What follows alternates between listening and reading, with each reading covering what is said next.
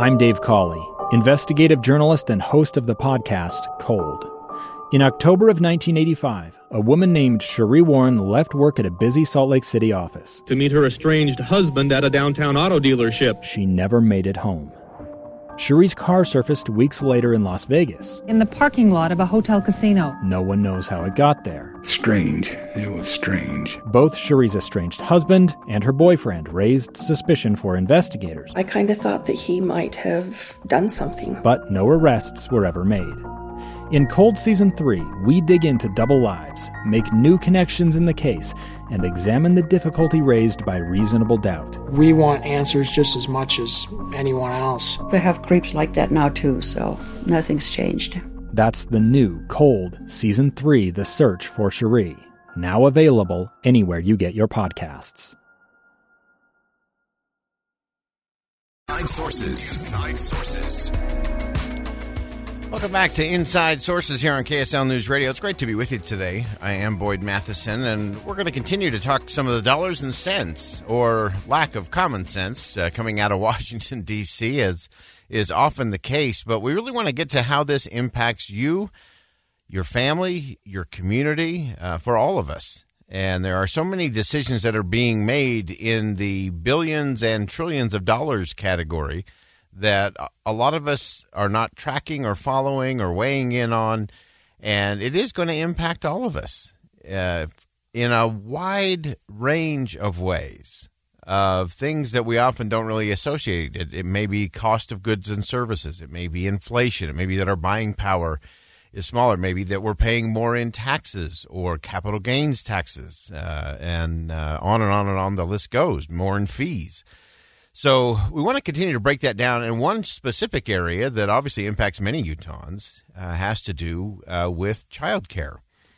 And we've had interesting discussions around that in terms of child tax credit. We've talked about family leave. And one of the interesting proposals on the table uh, from Utah Senator Mitt Romney has to do with those dollars uh, relating to child care centers and there was a, uh, a webinar yesterday uh, convened by the Deseret News and um, the Institute for Family Studies uh, with Senator Romney and a host of other experts from across the country. And I want to share with you just a couple of the things uh, that Senator Romney shared as far as his legislation and what he's trying to do in terms of what do we do with these dollars and cents that can help uh, families, that can help single parents, that can help everyone as they're trying to navigate uh, their children, what's best for their children, and how do they do that.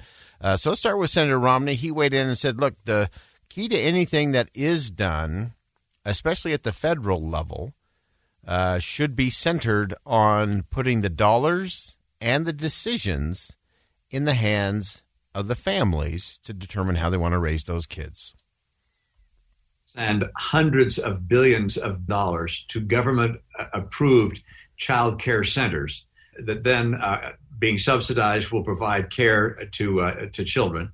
We instead say, look, we're going to provide that funding instead to families and let families make the decision as to how they want to care for their child. So it's giving the parent the the financial resources to make their decision where they want their child to be cared for. And if they want center-based care, that's fine. They can use the money they receive for center based care. So our view is don't give the money to the centers, give the money to the parents.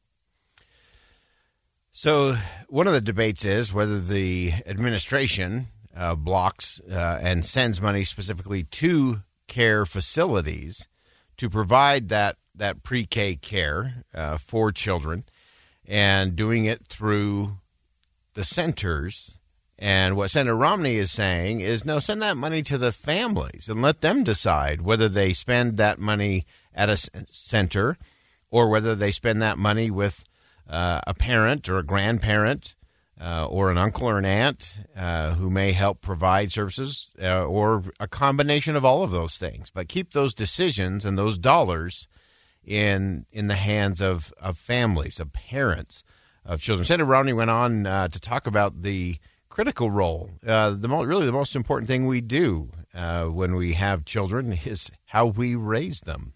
In my opinion, there's nothing more important that a that a, a family does than a husband and wife do, or that a single parent does, than raising a child. That's the single most important thing that individual can do for our society. Uh, and uh, an additional, uh, you know, 40-hour work week is not as important to the United States of America or to our globe uh, as raising a good child that will follow the law and be involved in the in their community uh, and respect others. I mean, this uh, that's what you hope to see, and and so I'm I'm uh, I'm encouraging families to make those decisions on their own and, and, not to expect the government to do it for them. So I think there's a, an interesting thing there in terms of the yes, dollars and decisions should be in the hands of parents, uh, whether that's two parents, whether that's a single parent family. Uh, parents should really be making those decisions. Uh, and Senator Romney uh, went on to talk about this in the context of yeah, we, we shouldn't have these blanket one size fits all Washington based systems. Uh, nor should we even have anything locally that's just a blanket. Oh, here's here's how we're going to deal with children in this area. But instead, we really need to look at the uniqueness of the child uh, as part of that equation. My orientation is let's let the parents make the choice, as opposed to a bunch of senators and and uh, not to mention an administration in Washington uh, and, and there may be differences in different states and different communities, uh, in different homes. Uh, I happen to believe that in many cases, uh, a child is going to have the best uh, development in a, in a home with a, uh, a parent that's able to devote time to them, or perhaps a grandparent or aunt or an uncle. there'll be plenty of opportunities for engagement with other children if they're children in the neighborhood or children in the family. but all these circumstances are, are based on the individual uh, conditions of the, of the home in the neighborhood. And, and saying that the entire country has to send our kids to childcare is, in my opinion, an enormous mistake. It will be helpful for some kids and not so for others. Uh, so some some great insight there in terms of the the policy side of this that it does really have to uh, come together for that family. Again, I I agree with the senator in that the more we can push dollars and decisions to the local level, uh, and give parents those options of what is best for their family, what is best for their child. Is it is it uh, at a care center? Could be. That may be exactly what a particular child needs.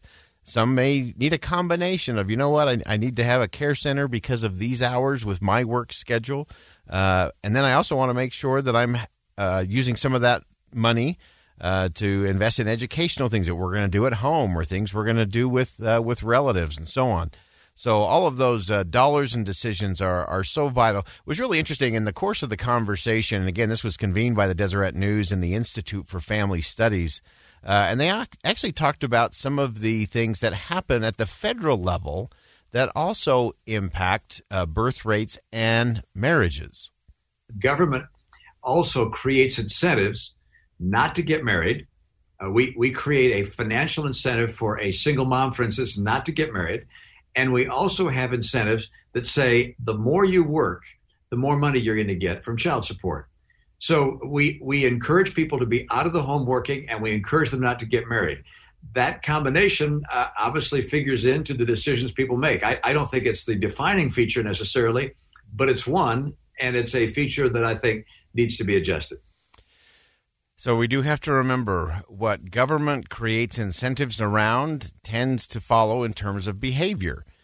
And if the incentives are clearly not there, uh, we, we saw this in terms of the unemployment uh, insurance payments. If if it makes more sense, if it's the rational, logical thing to do is to get more money from the government than you would working a job, then that's what you're going to do. Uh, parents do the same thing. Uh, and so we need to make sure that whatever policy proposals we're putting forward, they're actually creating the right environment uh, in terms of things that are going to strengthen homes and strengthen our communities. Again, if you missed out on that, it's a, a great uh, webinar by Deseret News and the Institute for Family Studies, and uh, a lot to think about. We're going to come back to this as we uh, continue on through the program today. All right, we're going to step aside for bottom of the hour news, and when we come back, we're going to talk about the impact on our mortgages and mortgage rates, interest, insurance, how that impacts you coming up next. Two years ago, Americans watched in horror as a crisis unfolded at the Kabul airport. There's desperation and anguish. More than 80,000 Afghans have since arrived in America, but this story is still unfolding. I'm Andrea Martin. In my new podcast, Stranger Becomes Neighbor, we'll find out what happens to these new arrivals in our communities. Who would help our newest neighbors? Follow us at kslpodcast.com, Apple Podcasts, or anywhere else you listen.